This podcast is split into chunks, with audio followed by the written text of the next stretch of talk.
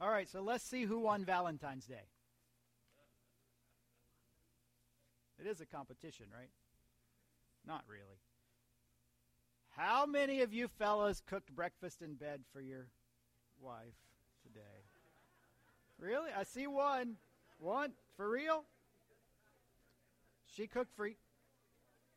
Today. Not yesterday, not tomorrow, not three days from now. Like this morning on Valentine's Day. Because you had to get to church, right? You did it, Jim?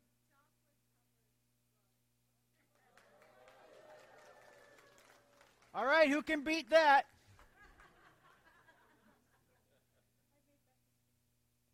Made breakfast for your husband. That's beautiful. Anybody got anything better?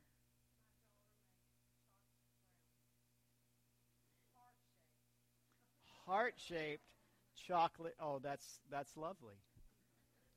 Miss Cindy, obviously you're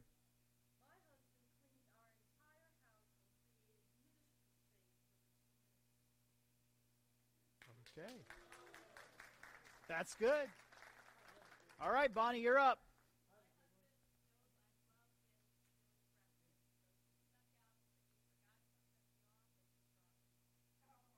Ah, very nice.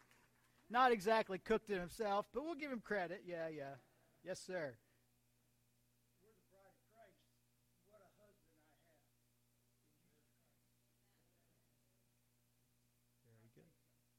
Indeed, indeed. So there's a lot of pressure on this Valentine's Day for some of us fellas, right? Anybody here want to admit they were at the store at seven o'clock when it opened because you forgot the card? Anyone? I mean, besides me.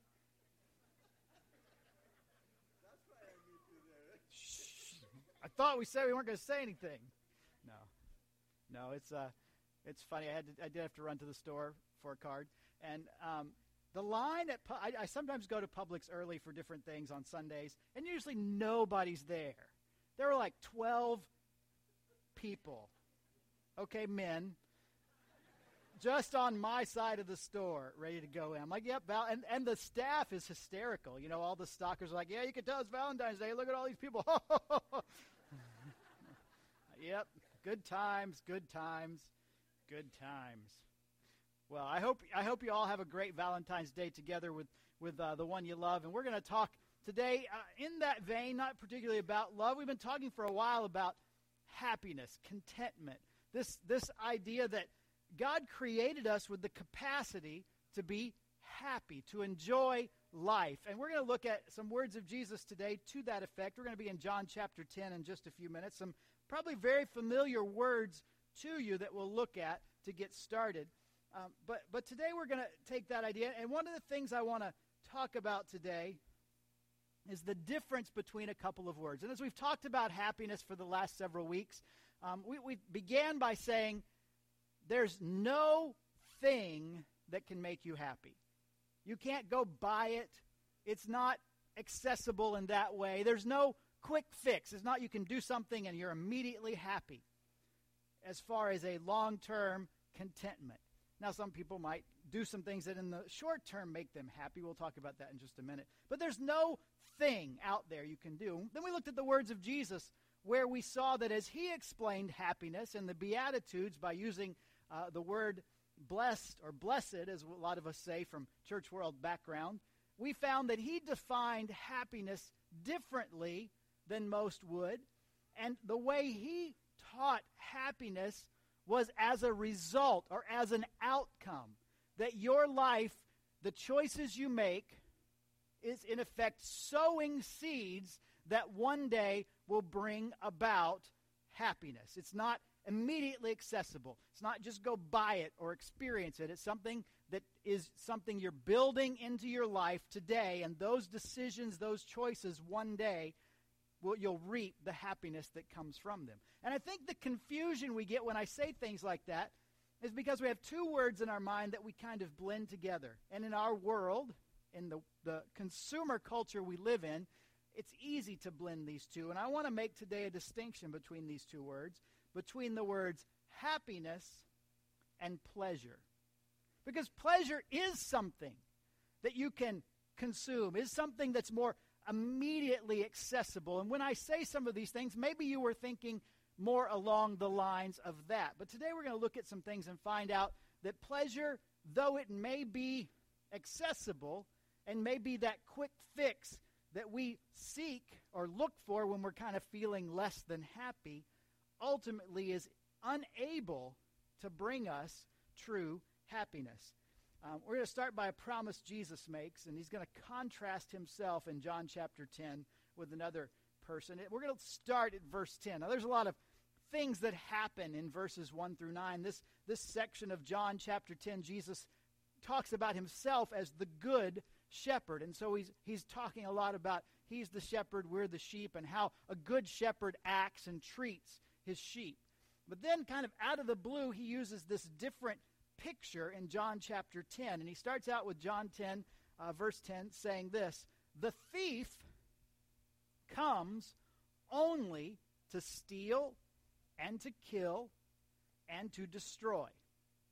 So, in the midst of this talking about sheep and shepherds, and we might think, you know, in a in a situation where the sheep are in a pen, maybe the thief is going to try to get into that pen and he's going to try to do damage to the owner of the sheep by stealing some of those sheep, by potentially killing those sheep or destroying this this property, this investment that he has. And Jesus uses this picture to help us understand that we live a life where there is a thief who tries to do these three things to us, who tries to, to steal from us maybe our joy or our contentment, who tries to kill the things in our life, relationships and, and other uh, careers, who tries to ultimately destroy us. And of course, in church world, we talk about this thief and we often give him a name. We call him Satan, the devil, or whatever word. Lots of different ideas that are present there.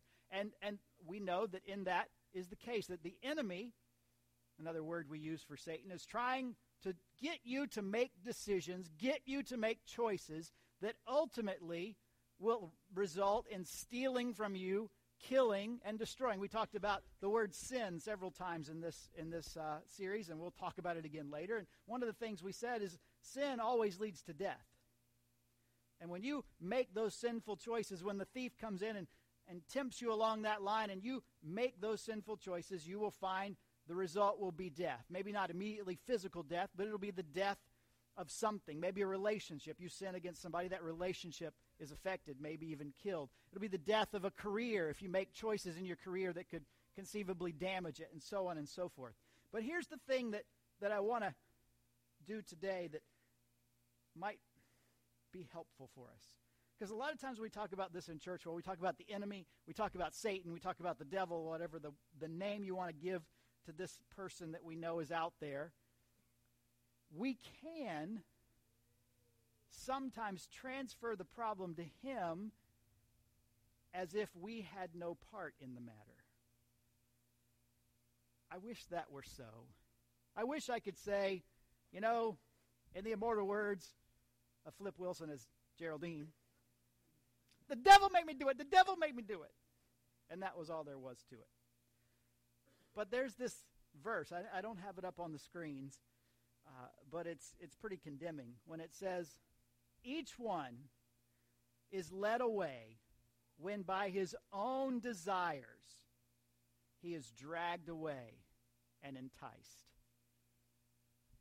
Meaning that temptation that's dangled out in front of you,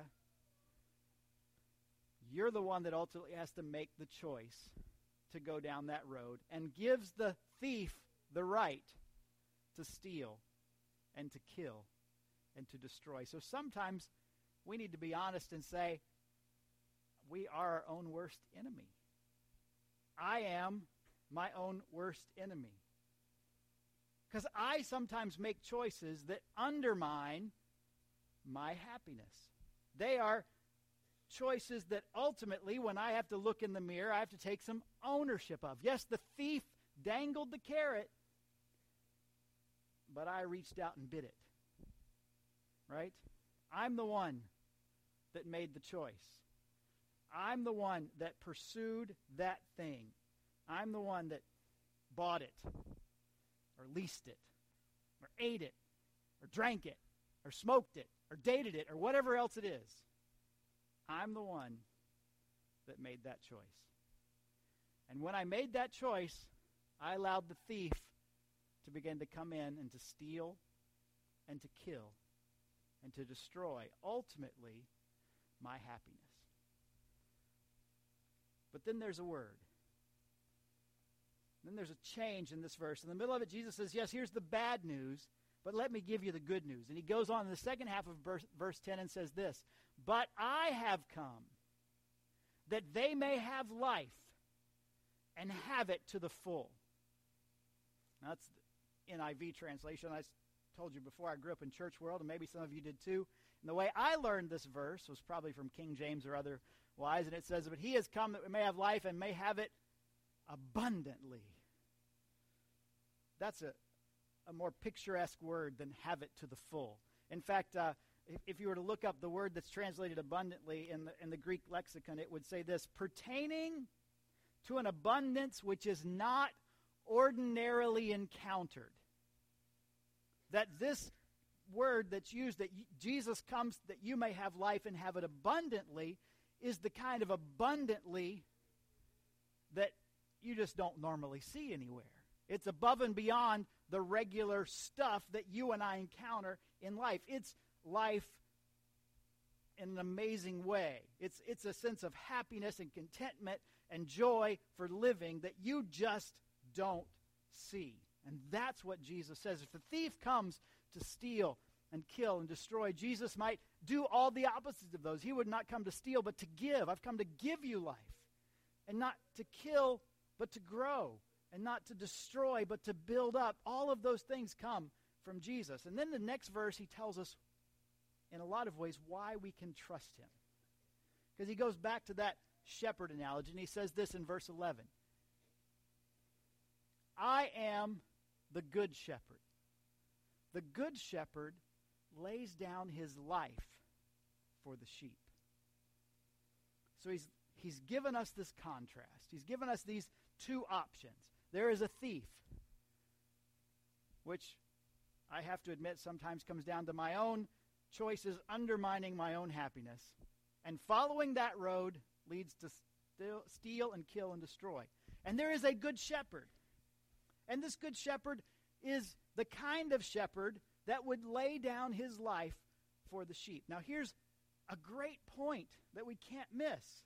Because a lot of people in this world, and maybe you've thought it a time or two, when they look at Jesus, when they look at religion or God or whatever word you want to use, I want to talk about Jesus particularly as the Son of God, they think that Jesus came to do everything he could to keep us from enjoying life. There is this idea out in our world that if you really want to enjoy life, there's no way you should listen to Jesus because he's just going to keep you down. He's going to tell you not to do all the things that you think you want to do to have fun. There is that idea. But here's what I want to suggest to you, and here's what Jesus says about himself is as the good shepherd, he shows you how much he is for you by what he does for you when he lays down his life for you. Jesus says, You can trust me because I'm the kind of person, when I invite you to follow me, I will die in your place. I'm that kind of God. I, if somebody will do that for me, I think I want to know more about them, don't you?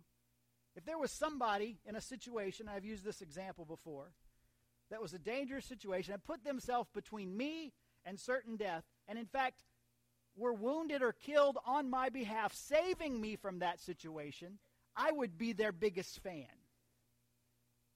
I would want to know what happened to them after that incident. I would, if they were injured in the hospital, I would go visit them. If they were alert enough, I would thank them profusely. I would buy them flowers. I would make sure they knew I was grateful for what they did for me. And Jesus said, I am the good shepherd. I lay down my life for my sheep, and you can trust me because I will show you just how trustworthy I am.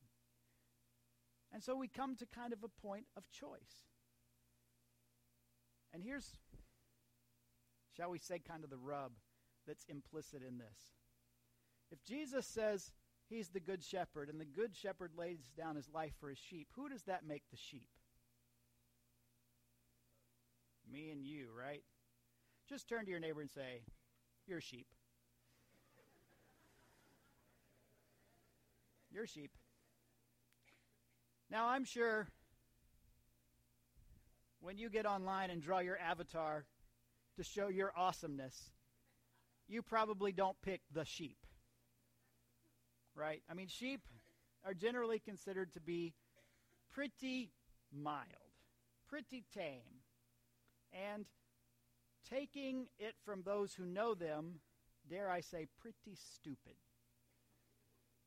Sheep aren't considered to be the brightest animals you'll ever encounter.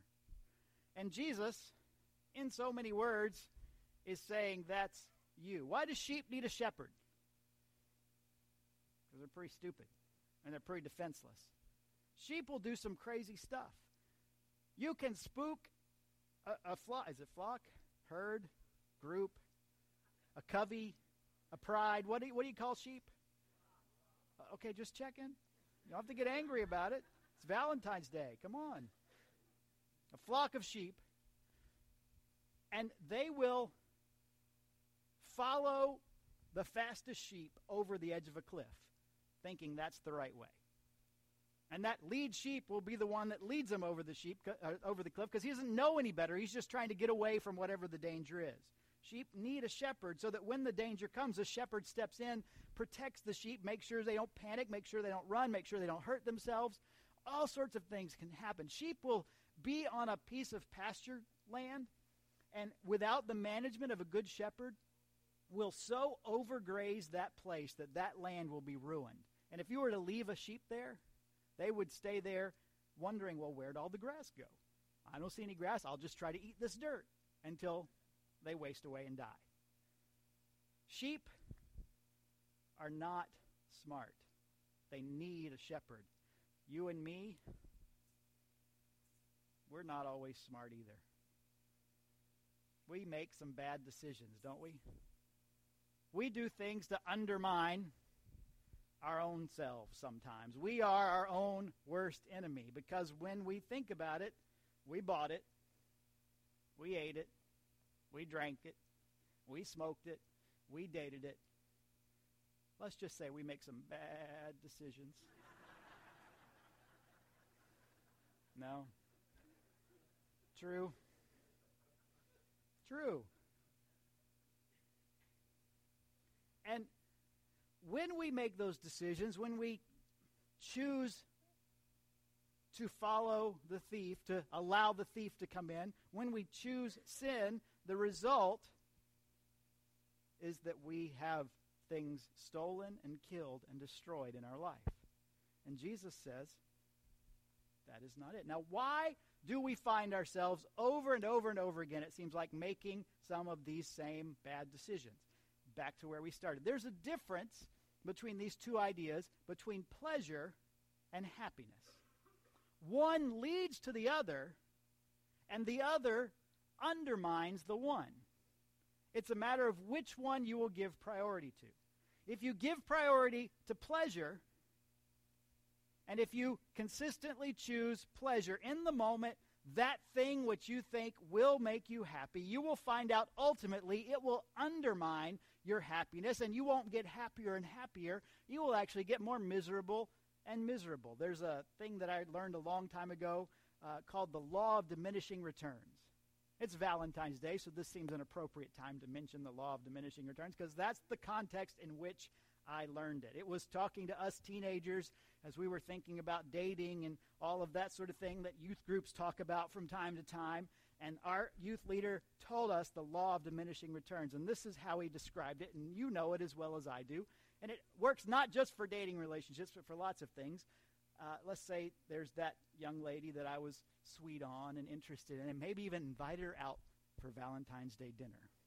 And over the course of Valentine's Day dinner, I was so bold as to reach across and take her hand. And what would happen to my heart? Right? I mean, I'm nervous, I'm excited, maybe my palms are sweaty. This is like the best thing ever, right? And it goes so well that I ask her out on another date. And on the next date, I think, I can't wait to hold her hand. And I hold her hand, and I'm like, well, huh.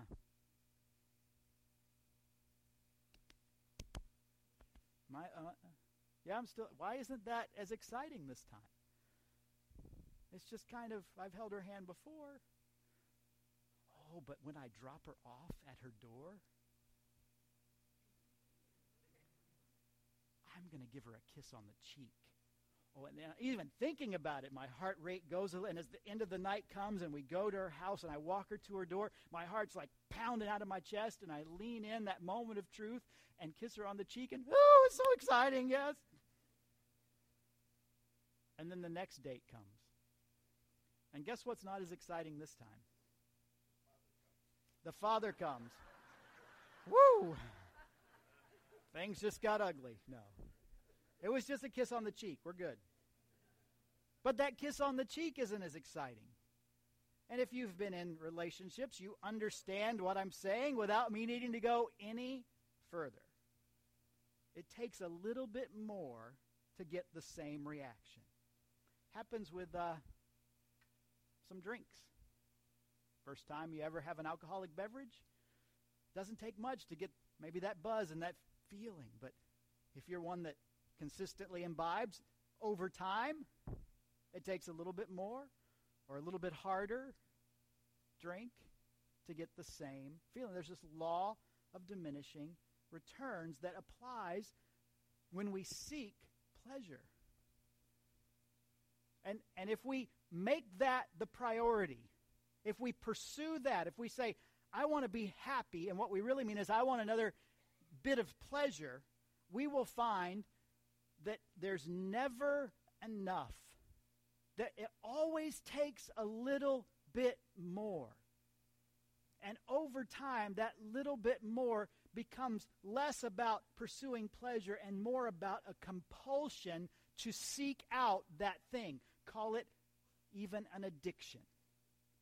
And after a while, we realize it's not that we're making the choice, it's that there's something else making the choice for us, calling us to those things. And in the end, we look back and go, why did I do that again? Or how did I get here?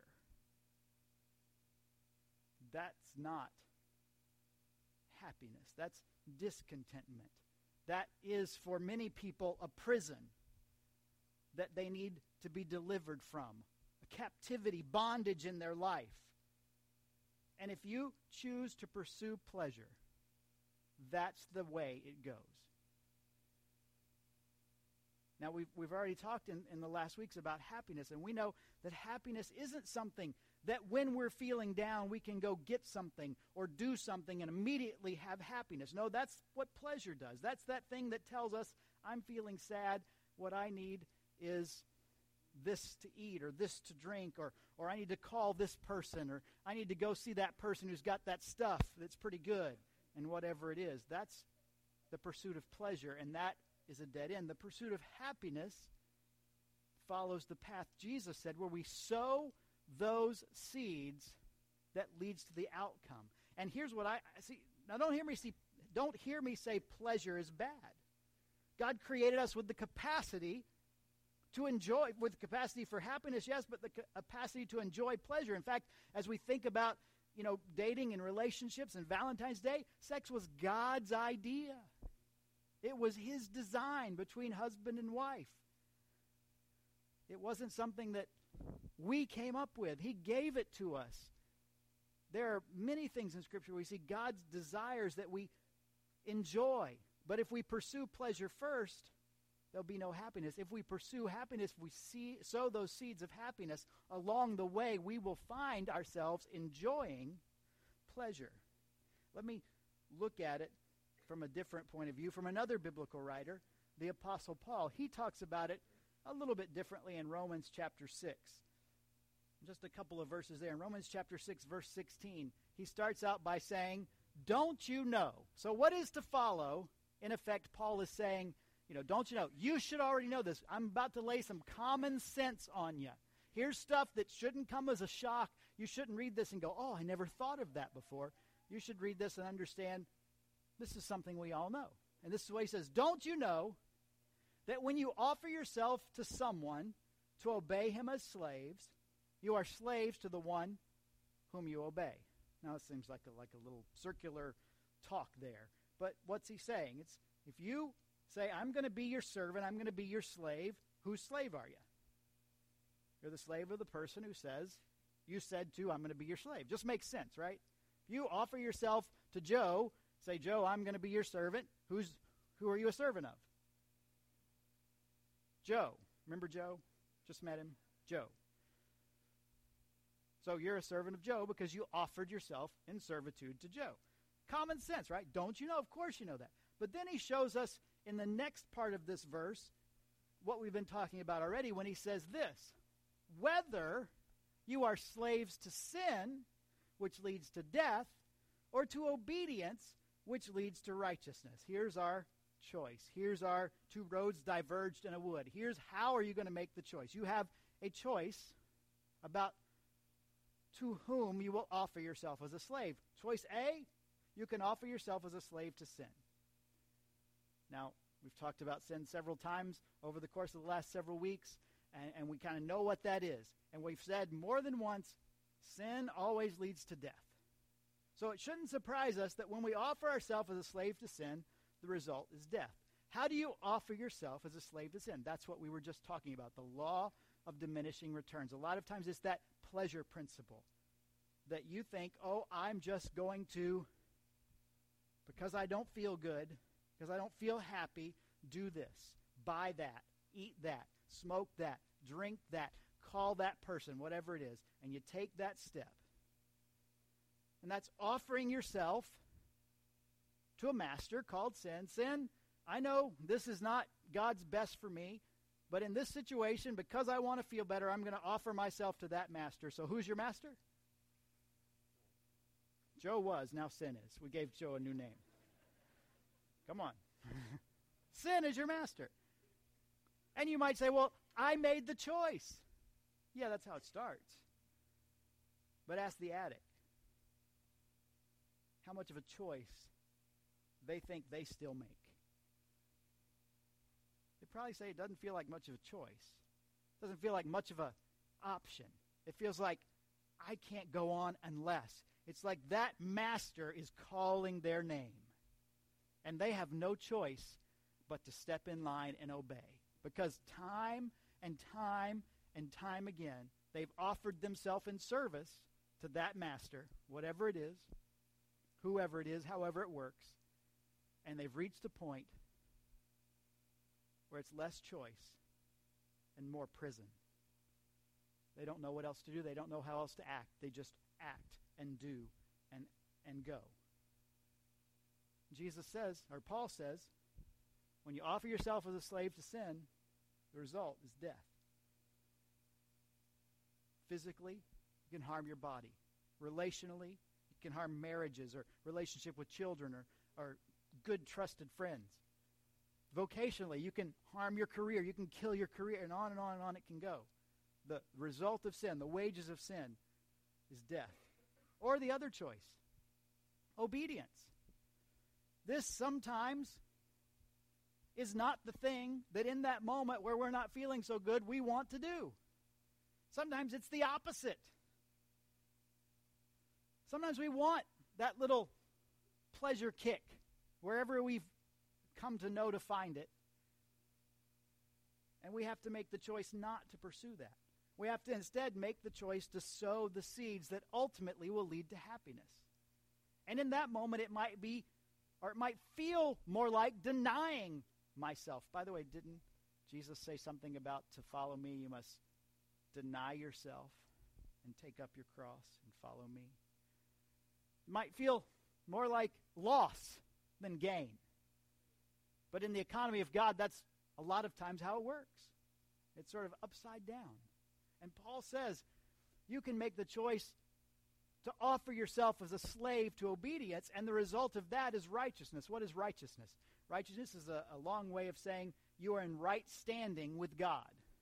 You can hear that word right in the word righteous. You, in choosing to offer yourself as a slave to obedience, making the choice in whatever situation not to pursue pleasure, but to sow the seeds of happiness, not to look for the quick fix, but to look for the long term following of, the, of your heavenly Father, the good shepherd who's already said, You can trust me because I'll die for you. I did die for you.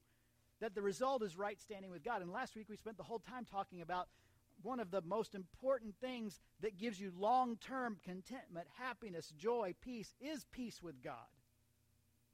When you have peace with God, you can come to terms with your own faults and failings because His forgiveness is in place. When you have peace with God, He shows us that we can, in turn, as He forgave us, we learn to forgive others. And, and in spite of people doing us wrong, we don't have to live with the burden of bitterness and anger and a need for revenge. Instead, we can live at peace because we have peace ultimately with our Creator. And Jesus says, if you want that, one of the ways is to sow these seeds, is to make these choices, to become slaves to obedience, to doing what you know God would have you do, rather than doing what you think in that moment might make you happy. I mean, we've all faced these decisions. We all, if we're honest, know exactly what I'm talking about. I know what I'm talking about. I've been there. You know what I'm talking about. You know those things that kind of have that hold on you?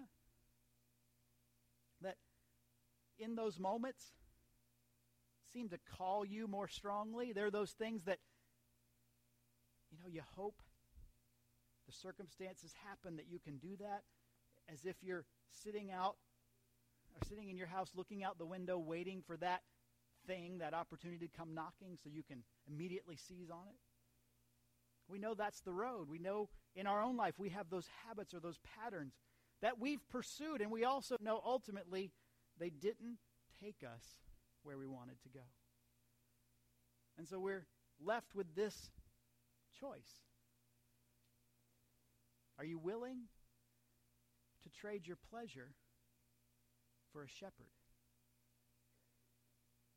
Are you willing to trade what you think in this moment is the quick fix that's going to make you feel better for one who says, Follow me, and I will show you life. And life so abundant is the kind of life that you've never seen before. Are we willing to tr- make that trade? And if we're going to answer that question, there's another question we kind of have to deal with, and that's this Is there a pleasure that's getting in the way of your happiness? Now, you don't have to answer me or raise your hand or, you know, look down and feel guilty. That's not the point here. But it's a question you have to ask. Is there, what is it? For most of us, it's probably something. Is there a place in my life is there a pleasure in my life that I'm willing to trade for the kind of life Jesus promised? For peace with God, for happiness, for joy, for contentment.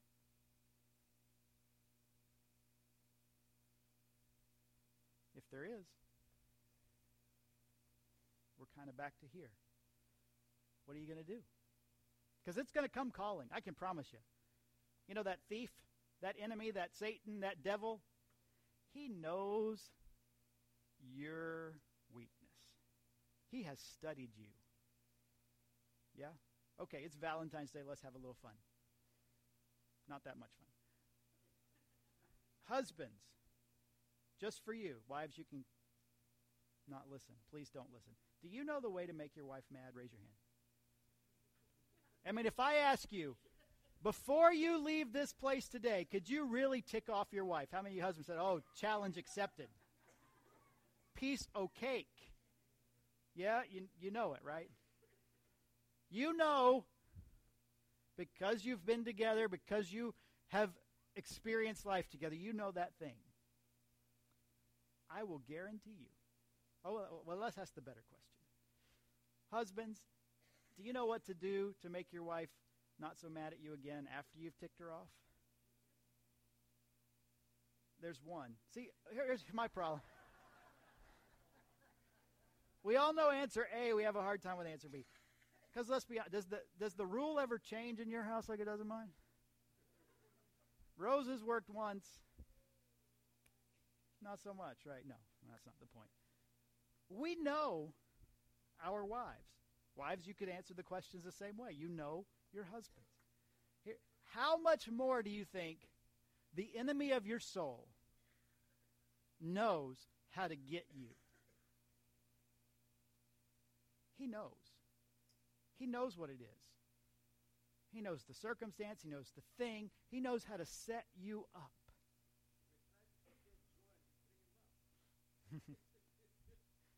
I don't have to bring him up. He's pretty independent. he will come after you. He knows the thing.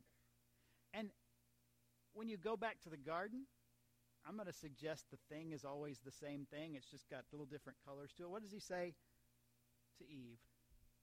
He, God knows that when you eat of it, your eyes will be opened and you will be like him. You know what our thing is? And it takes different forms with all of us. Our thing, on some level, the enemy's always dangling, is that place where you wish God would let you do what you wanted. You've looked at it. Eve looks at the fruit. It's pleasing to the eye. It's good for food. And it's desirable for gaining wisdom. So she picks it and eats it and gives it to Adam. Whatever it is, is your thing. You've looked at it. And you've said the same thing. Well, that's pleasing to the eye. There's something appealing about that. It's, it's good for, for food or, or for whatever. There, there's something about doing this will feel like it'll give sustenance to your life. And ultimately, you begin to rationalize, oh, oh you know, I, maybe you don't think this is desirable for gaining wisdom, but you think maybe in this situation it's not so bad as God said. Because if he understood how I'm really feeling right now, he would know this is okay. And we go through the same process. And the enemy dangles the carrot. He knows your carrot. And we bite and we take that step toward pleasure at the expense of happiness. What is your pleasure that you're prioritizing over happiness? And are you willing to trade that pleasure for a good shepherd? Let's pray together. Dear Jesus, I thank you that you have revealed yourself as the Good Shepherd. The Good Shepherd who lays down his life for his sheep. That you, on Calvary's cross, took upon yourself the penalty that was rightly mine, rightfully mine. I had earned it, I deserve it, and yet, Jesus, you stepped in and died and were buried in my place that if I but put my faith in you, as you were resurrected, so one day I can live forever with you and with the Father in heaven. Lord, because you are the Good Shepherd, because you've done that for us, we don't have to wonder if you're for us. We don't have to wonder if you're on our side. We don't have to wonder if you want what's best for us. You've proven that. So, Lord, today as we've thought about the things we've talked about, as we've thought about particularly that, that thing, that pleasure that we too often pursue to our own detriment, we, our, we are our own worst enemy, and allow the thief to come in and to steal and kill and destroy. May today we be willing to trade that pleasure for a shepherd. And Lord, as we come to our time of response, may that be the response of our life. May you call to our minds the area that we struggle. I think we already know it. It doesn't take much to think about it. And God, may we, even in these moments,